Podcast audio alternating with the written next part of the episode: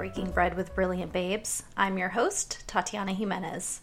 We're recording today in my tiny studio apartment in San Francisco, and I'm joined by Jamie Evans. Hi, Jamie. Hello. Thanks so much for traveling from the beautiful North Bay today to be on the show. For any first-time listeners out there, our purpose here is to shed some light on everyday people doing brilliant things.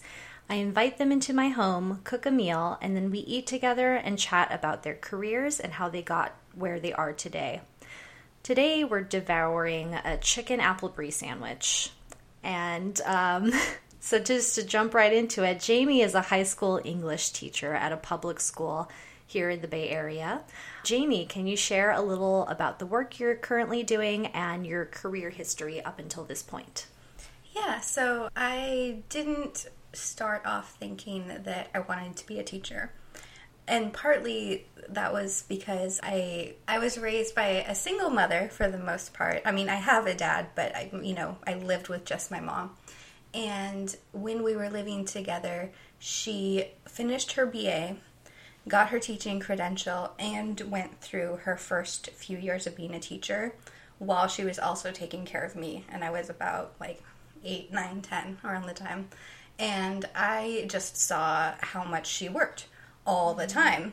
And while I really liked school, and I actually thought school was really fun, I was just like, no, I'm not going to do all that work. There's other things out there. So I spent a lot of my life saying, I'm never going to be a teacher.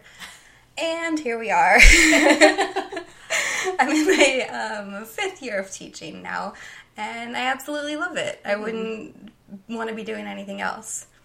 But I did do other things before that. So I actually started off right out of college. I started off writing.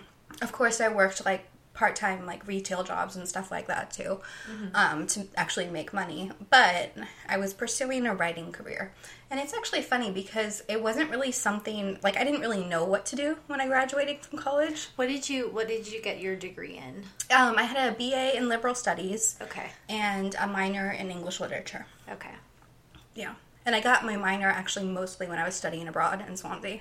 Nice. Where is that for people who don't know? It's okay. Most Americans probably don't. It's in Wales, okay, which is part of the United Kingdom. Lovely. Yeah. So I started off writing. Mm-hmm. And it's funny because it was really based on encouragement from my dad. He was an editor of a magazine, and he really just kind of encouraged me to pursue that. And I did because, I like writing, and I felt like I was a good writer. But it turned out to just kind of not be my life's passion. The stay at home by yourself pretty much all day and write did not really mesh with my social and emotional needs. Sure.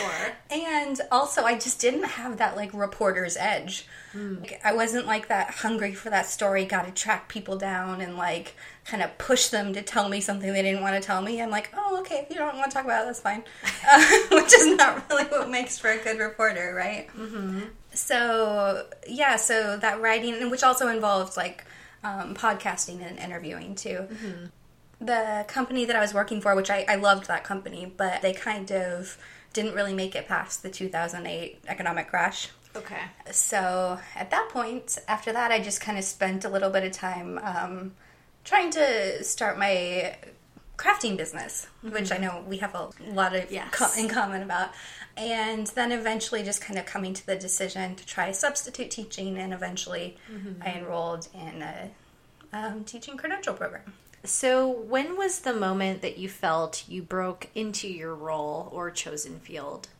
I actually have kind of two different moments. One of them is kind of scary, and the other is really positive. Okay. The first one, and I had this experience with my other friends who were in the teaching credential program.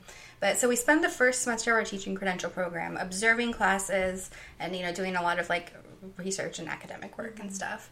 And then the second semester, we take over two different classes. And keep in mind that me and my friends were all very diligent students and very dedicated, and we were ready, and we were taking this so seriously, and we were super excited.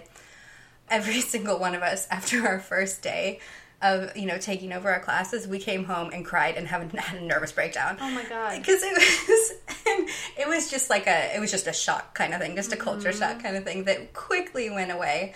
But basically it was just like, I can't believe that this, like, I've been in this classroom for, you know, several months now, but suddenly I'm in charge and I can't believe that this is what this is. And oh my God, I'm terrible and everything's going to be horrible forever. So that was definitely an imposter syndrome moment. But it was very, very short-lived. It was like that one day. It was just acclimating. And I think the kind of positive, like, oh, I'm really doing this. Like, I feel like I'm a teacher, happened mostly probably in my second year of teaching. When you walk in and you're like, I've done this before. Like, I've had a whole year of practice, and now I know what I'm doing. And I just remember being, like, opening up binders and documents and being like, I made this last year, and now I can improve upon it and teach it again. So, yeah. Yeah, that's great. And just for my own curiosity, too, like, I think you appear to be, like, more extroverted and stuff, but I know that not all teachers are extroverted. So do you think that it's something that just, like, speaking in front of a group of people, the more you do it, like, the easier it becomes, like, the less adrenaline you, or, like, stress you feel? Is that kind of something you've experienced? You know, it's funny, because I feel like I'm a really hardcore introvert. Okay. Which is, I was actually thinking about that the other day, because I'm listening to this audiobook called Quiet, which is about introverts in our world, which is really designed to praise extroverts. And I was like, how am I a teacher if I'm such a hardcore introvert? But I think it's just, it's a different, I think it depends on who you're talking to. Like, I get much more nervous talking to a group of parents than I do to a group of students. But also, I was also in drama club in high school, and I have a long-running history with theater and performance, so like, speaking in front of a crowd has never really bothered me. Okay. But yeah. Good for you. That's great. I actually make my students do it, too. And they hate it, but no, they love it. It's good practice.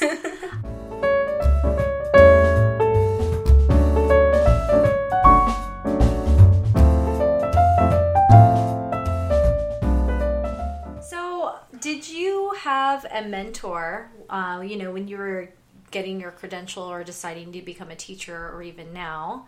And then are you, you know, now that you're 5 years into your job, are you a mentor to others?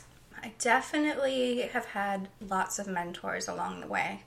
When I was in the teaching credential program, I had few teachers for the same classes, so I'd have the same teachers multiple times, so they really got to know me. I'm thinking of two in particular, Kate and Shadi. So they were definitely very encouraging mentors. And you really need that encouragement when you're going through that student teaching year. But I would also say, so just to back up a little bit, I'm really lucky because I work now at the same school that I did my student teaching at. So I've worked with the same colleagues for 6 years now. And of course, I mean, I think of them as my friends. They are my friends. But they're also, they began as my mentors. And I still, you know, really value their professional insights and wisdom. So definitely, like, my department head and my mentor teacher, and really every single teacher in the English department, I think of as a mentor. I don't know if I'm a mentor to others. Right, yeah. I guess you'd have to ask other people. That's fair. And then also, because your mom was a teacher too, but your mom is she an elementary school teacher? Yeah, she's retired now, but she was. Okay. Yeah. Okay. Gotcha. So I'm sure, like, you guys can, like, swap, or not swap because she's retired, but, like, share ideas and things too. Yeah. No, it's really cool. And also my stepdad was in education also, so I can just talk to them in a way that people who haven't been in education, you just wouldn't be able to talk to them that way. Like secret language. Yeah, we have a secret language. And but they have, like, common experiences that we can all draw upon. That makes sense. Cool. So what was, in your opinion, your biggest career obstacle so far / shittiest moment? Okay, so I was talking about that time between, you know, 2008 and basically probably about 2011 is when I decided to go into teaching. And I started doing that in 2012. And in that time, I mean, I loved working on my craft business. That was a great part of my life. But I also had to supplement my income with a retail job, mm-hmm.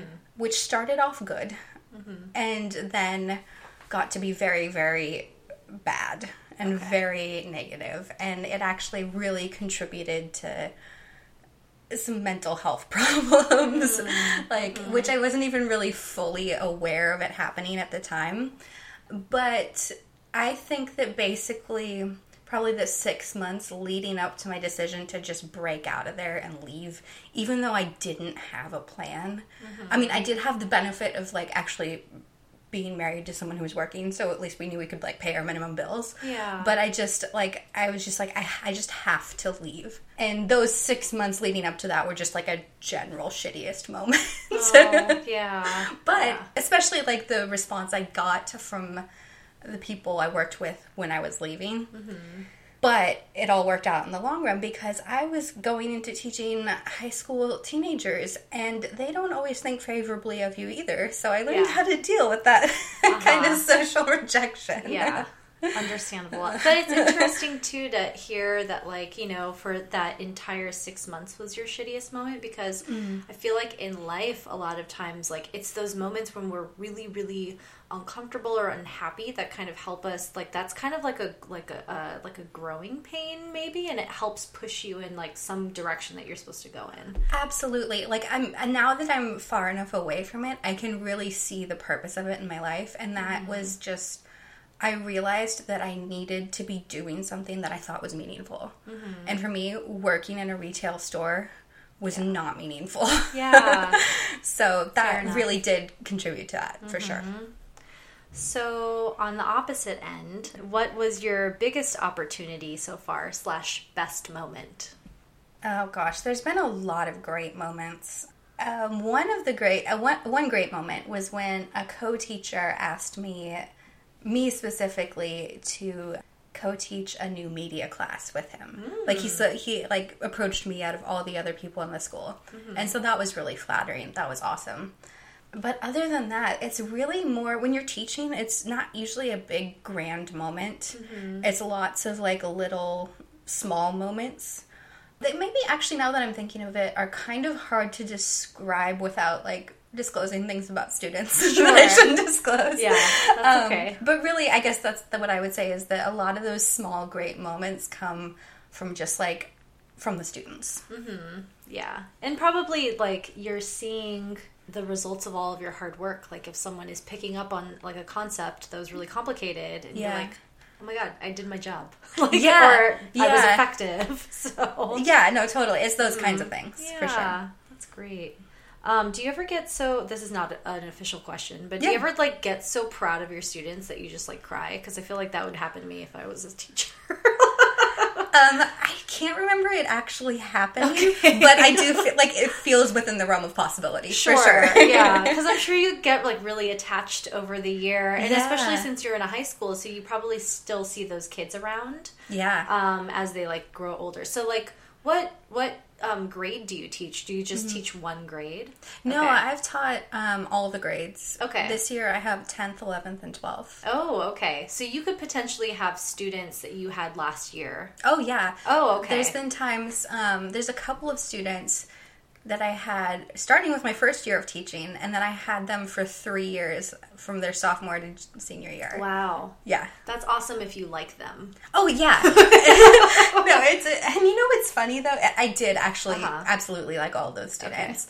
Okay. But honestly, if you get to the point where you're like, they're walking into your classroom for your senior year, and we're like, all right, well, we're doing this again. You just kind of, you both get to the point where you're kind of like, yeah, we're doing this again. We just, you know.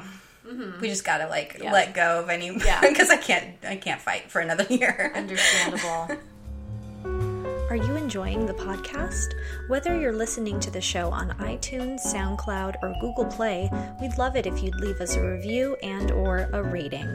This helps other listeners find our show in the abyss that is the internet. We greatly appreciate it, and thanks so much for tuning in. this show, I also like to highlight what I call hidden talents. Mm-hmm. So things that are significant to our lives that we might not add to our resumes or are necessarily work-related.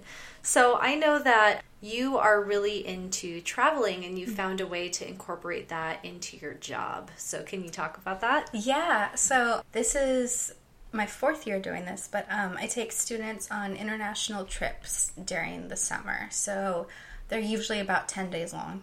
The first year we went to London, just did kind of a general cultural with a theater focus, London kind of thing. Mm-hmm. Then the second time we went to a human rights leadership conference. Whoa. Yeah, oh my gosh, that trip was just like out of this world. And we went to London, Amsterdam, and The Hague. Then last year we went to Japan, and this year we're going to Greece. Oh my gosh, that's amazing. So you're doing this like independent of the school you work at. Yeah. So how do you go about, like, do you do fundraising for this, or do the students pay out of pocket, or how does that work? We do a small coffee and tea fundraiser, but it really, I mean, they have to, you know, get a job or get their parents to pay for it or something like that. Right. Okay. Yeah. That makes sense. Because, I mean, even for me to go to Europe, it's very expensive. Yeah. No, it's definitely something you got to put some focus into. Yeah. That's great. Okay. Very cool. So I think we're going to next jump into the listener questions, which we have quite a few. And I'm going to start with the questions that we have from other teachers. The first one is both a question and a statement, so you can respond however you see fit. But the first question is, how do you keep up with grading without doing an insane amount of unpaid labor? Part of me wants to just work my exact paid hours so that districts start understanding that there's too much work for the teacher to do, especially for the amount we get paid. Yeah, I definitely hear that. Mm-hmm. Actually, our school earlier this year, our district earlier this year, was considering doing just that through our union, was only working our contracted hours because our negotiation processes were not going very well. Okay. Thankfully, it didn't get to that point. And you know what the funny thing about those conversations was is that a lot of my friends that I was just casually talking to, we were like we were almost dreading the idea that we would have to just work our contracted hours because we're like, we can't, how are we going to be good teachers and work the hours that we're paid for? And we're like, also, how stupid does that sound? Yeah. But like, we absolutely have to work outside of our contracted hours to feel like we're doing a good job. Yeah. So to address the question part of it, I don't know how to just work on my contracted hours. Mm-hmm. I think that I can figure out how to maybe address the insane amount of hours part. Mm-hmm. I've figured out some ways to kind of minimize it. Mm-hmm. But yeah, because I imagine, so I don't know like how that works. I imagine your contracted hours are probably like a 9 to 5 or 8 to 5 or whatever. No. Oh, they're not. Okay. No, they're like 7:45 to 3. So they're basically, I mean, roughly depending on the school hours. Okay. It's basically 15 minutes before school and after school, and then you have a prep in the middle of the day. Okay. So yeah, there's basically the hours that you're contracted are the hours that you're actually in the classroom with the students. Wow. So you're expected to do all of your grading during breaks, I guess? Like when the students are walking to their next class? I guess so. Okay. Honestly, I don't really know the logic behind that other than just it's the time you're with the students. Wow. And we do have a prep every day. Okay. It's depending on the school. Mine's, an hour and a half. But and which is great, and I love having that prep, but it's not enough time to plan good lessons for my 3 different classes and grade 150 students' work, especially in English, too. Yeah. That's a lot of reading. Yeah. And I know you like to read, but yeah. That's crazy. Yes, I prefer to read professional works, not student works. No, I'm sorry to any students who are listening to this. It's more enjoyable, but. Oh, my goodness. And then kind of on the same topic of, pay and stuff, as a teacher, do you supplement your income? And if so, how?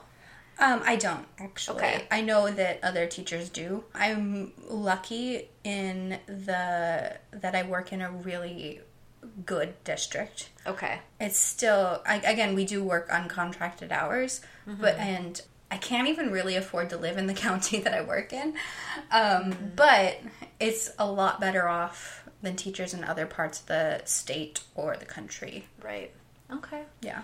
So this is a question from a sixth grade science teacher. Okay. And she asks, do you teach controversial social issues in your class? And if so, how do you choose which ones to teach? I do. Not like every single day or you know, something like that. Uh-huh. I think I choose them kind of based on what I think the students would be most interested in talking about.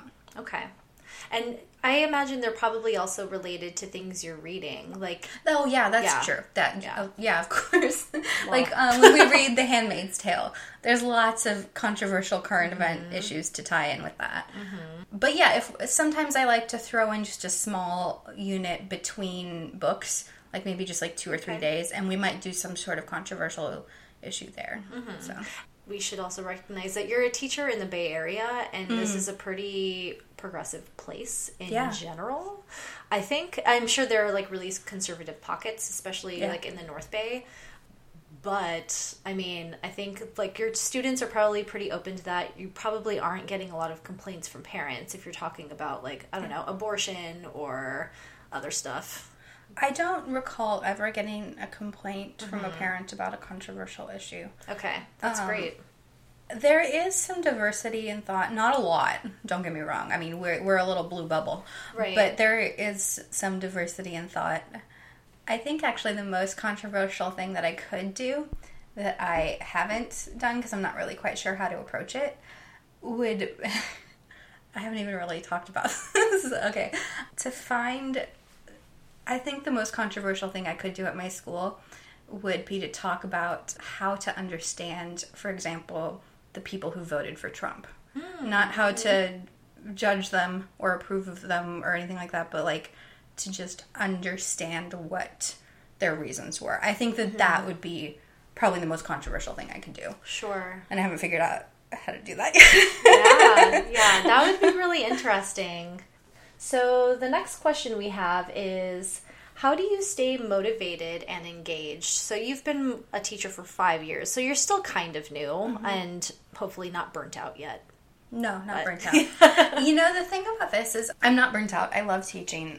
But it is important to remember that there are like peaks and valleys throughout the year. And this is something we actually talk about as teachers, and they write about, like, you know, it's okay, it's this time of year, everybody's feeling a little, like, low right now. You know, you just kind of go through, like, these periods of feeling really inspired and, like, yes, what I'm doing makes sense, and then periods where you're like, I'm just disillusioned, that everything, like, this doesn't matter, what am I doing? And I think just understanding that that's just part of the process, part of the year, is really helpful. Yeah. But, yeah, no, I just love it. And, you know, the thing is that if you get bored or unmotivated, just think of something new to do in the classroom. And that'll make it engaging again. Yeah. Do you, because I'm not sure how public schools work, but I remember hearing something about, like, the Common Core or whatever, and, like, are there specific things that you have to teach? Because I imagine, like, if you could teach whatever you want, that would be really fun, but there's probably some standards that you have to live by. Yeah, there are standards.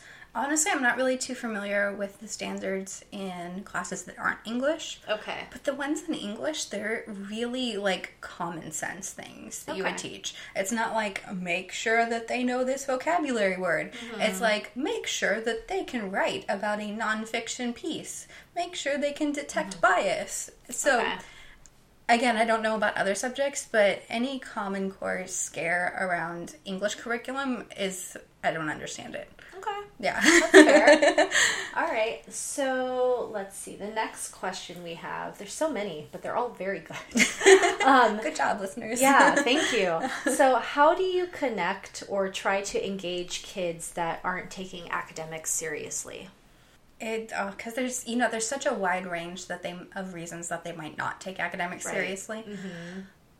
For some of them, they want to, but they can't because they go home and work in a restaurant until midnight to help their families. Right. And then they wake up the next morning and, like, try to get to school somehow. Mm-hmm. And then there's other kids who are just like, no, it's cool, I'll just go home and play Fortnite. And, you know, there's some...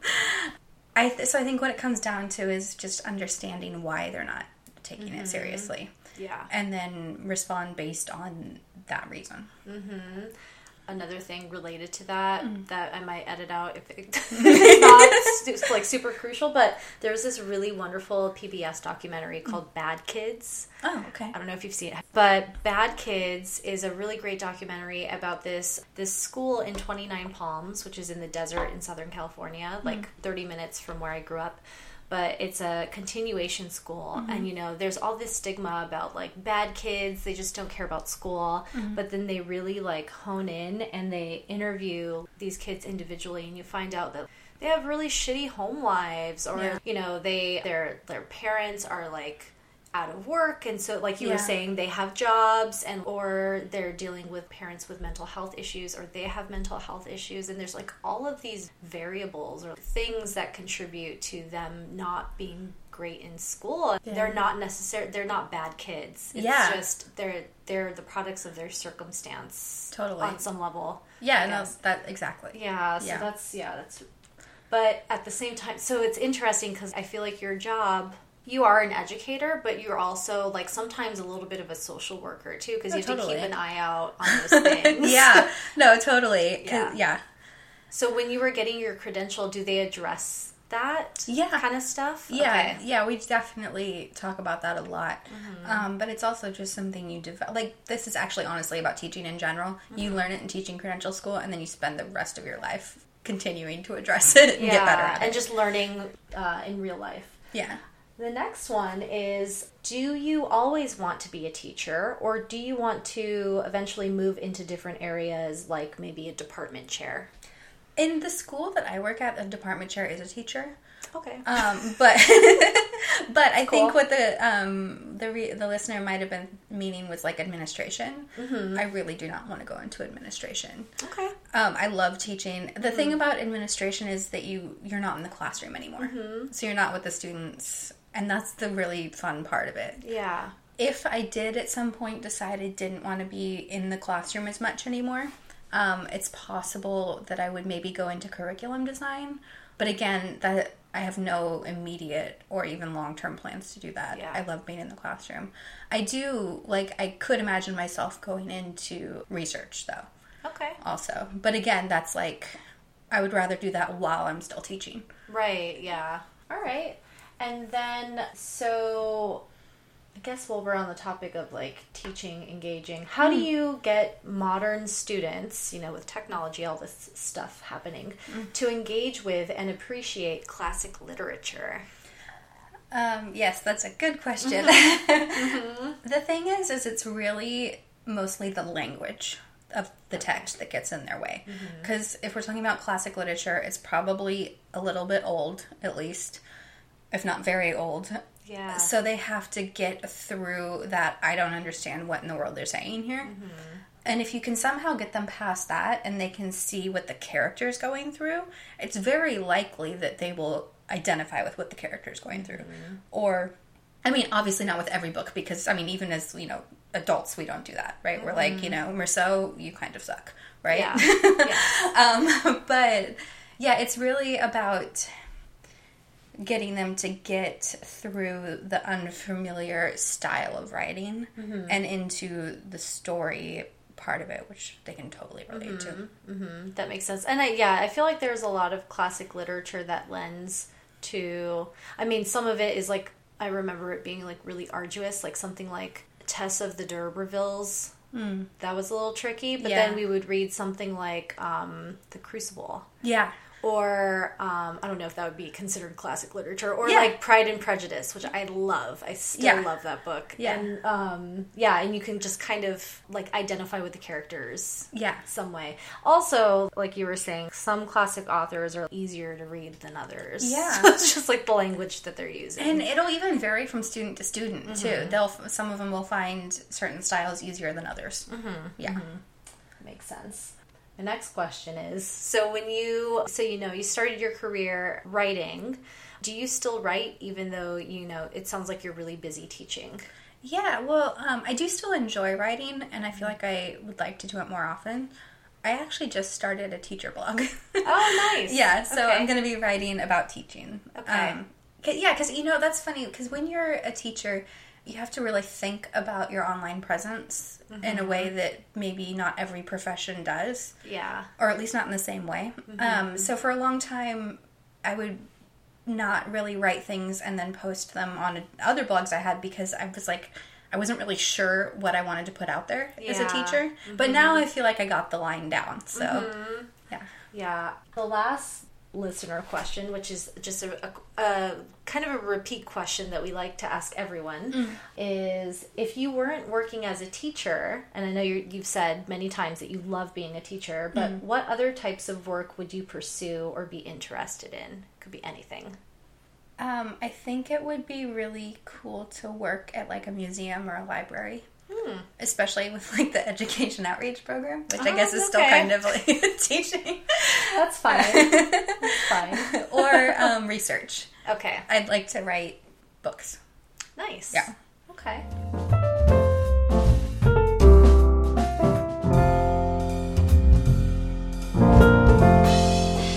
So I'd like to kind of end the episode with, you know, what are you looking forward to this week? And it doesn't have to be school or work related. I'm graduating next weekend.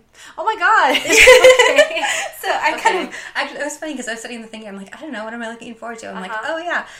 So yeah, I got my master's degree. I'm signing off on my thesis on Thursday. Whoa. And then on Saturday it's graduation time. Oh my god. Yeah. Congratulations. That's Thank you. Okay, awesome. So is there anything that, you know, on this show we sometimes have like business owners or you know, people promoting like things. Is there anything that you want to plug? It could be about your job. It could just be something that you're into. Yeah, well, I guess I'll go ahead and plug my new blog that I'm trying to start. There you go. It's at jamieevans.com, and Jamie is spelled like Jaime. Mm-hmm. So Jaime. Got it. Very cool. All right. Well, Jamie, thank you so much for being on the show. Yeah, thank you for having me. I was so excited when you invited me. Yeah, this was great. To learn more about Jamie and other topics we've covered on this episode, head over to our website, BrilliantBabesPodcast.com, where you can listen to previous episodes, check out our event calendar, and get the recipes for the dishes we make for each episode. Today's recipe was my chicken apple brie sandwich. Follow us on Facebook, Twitter, and Instagram, and stay tuned for episodes every other Tuesday. Take care, everyone.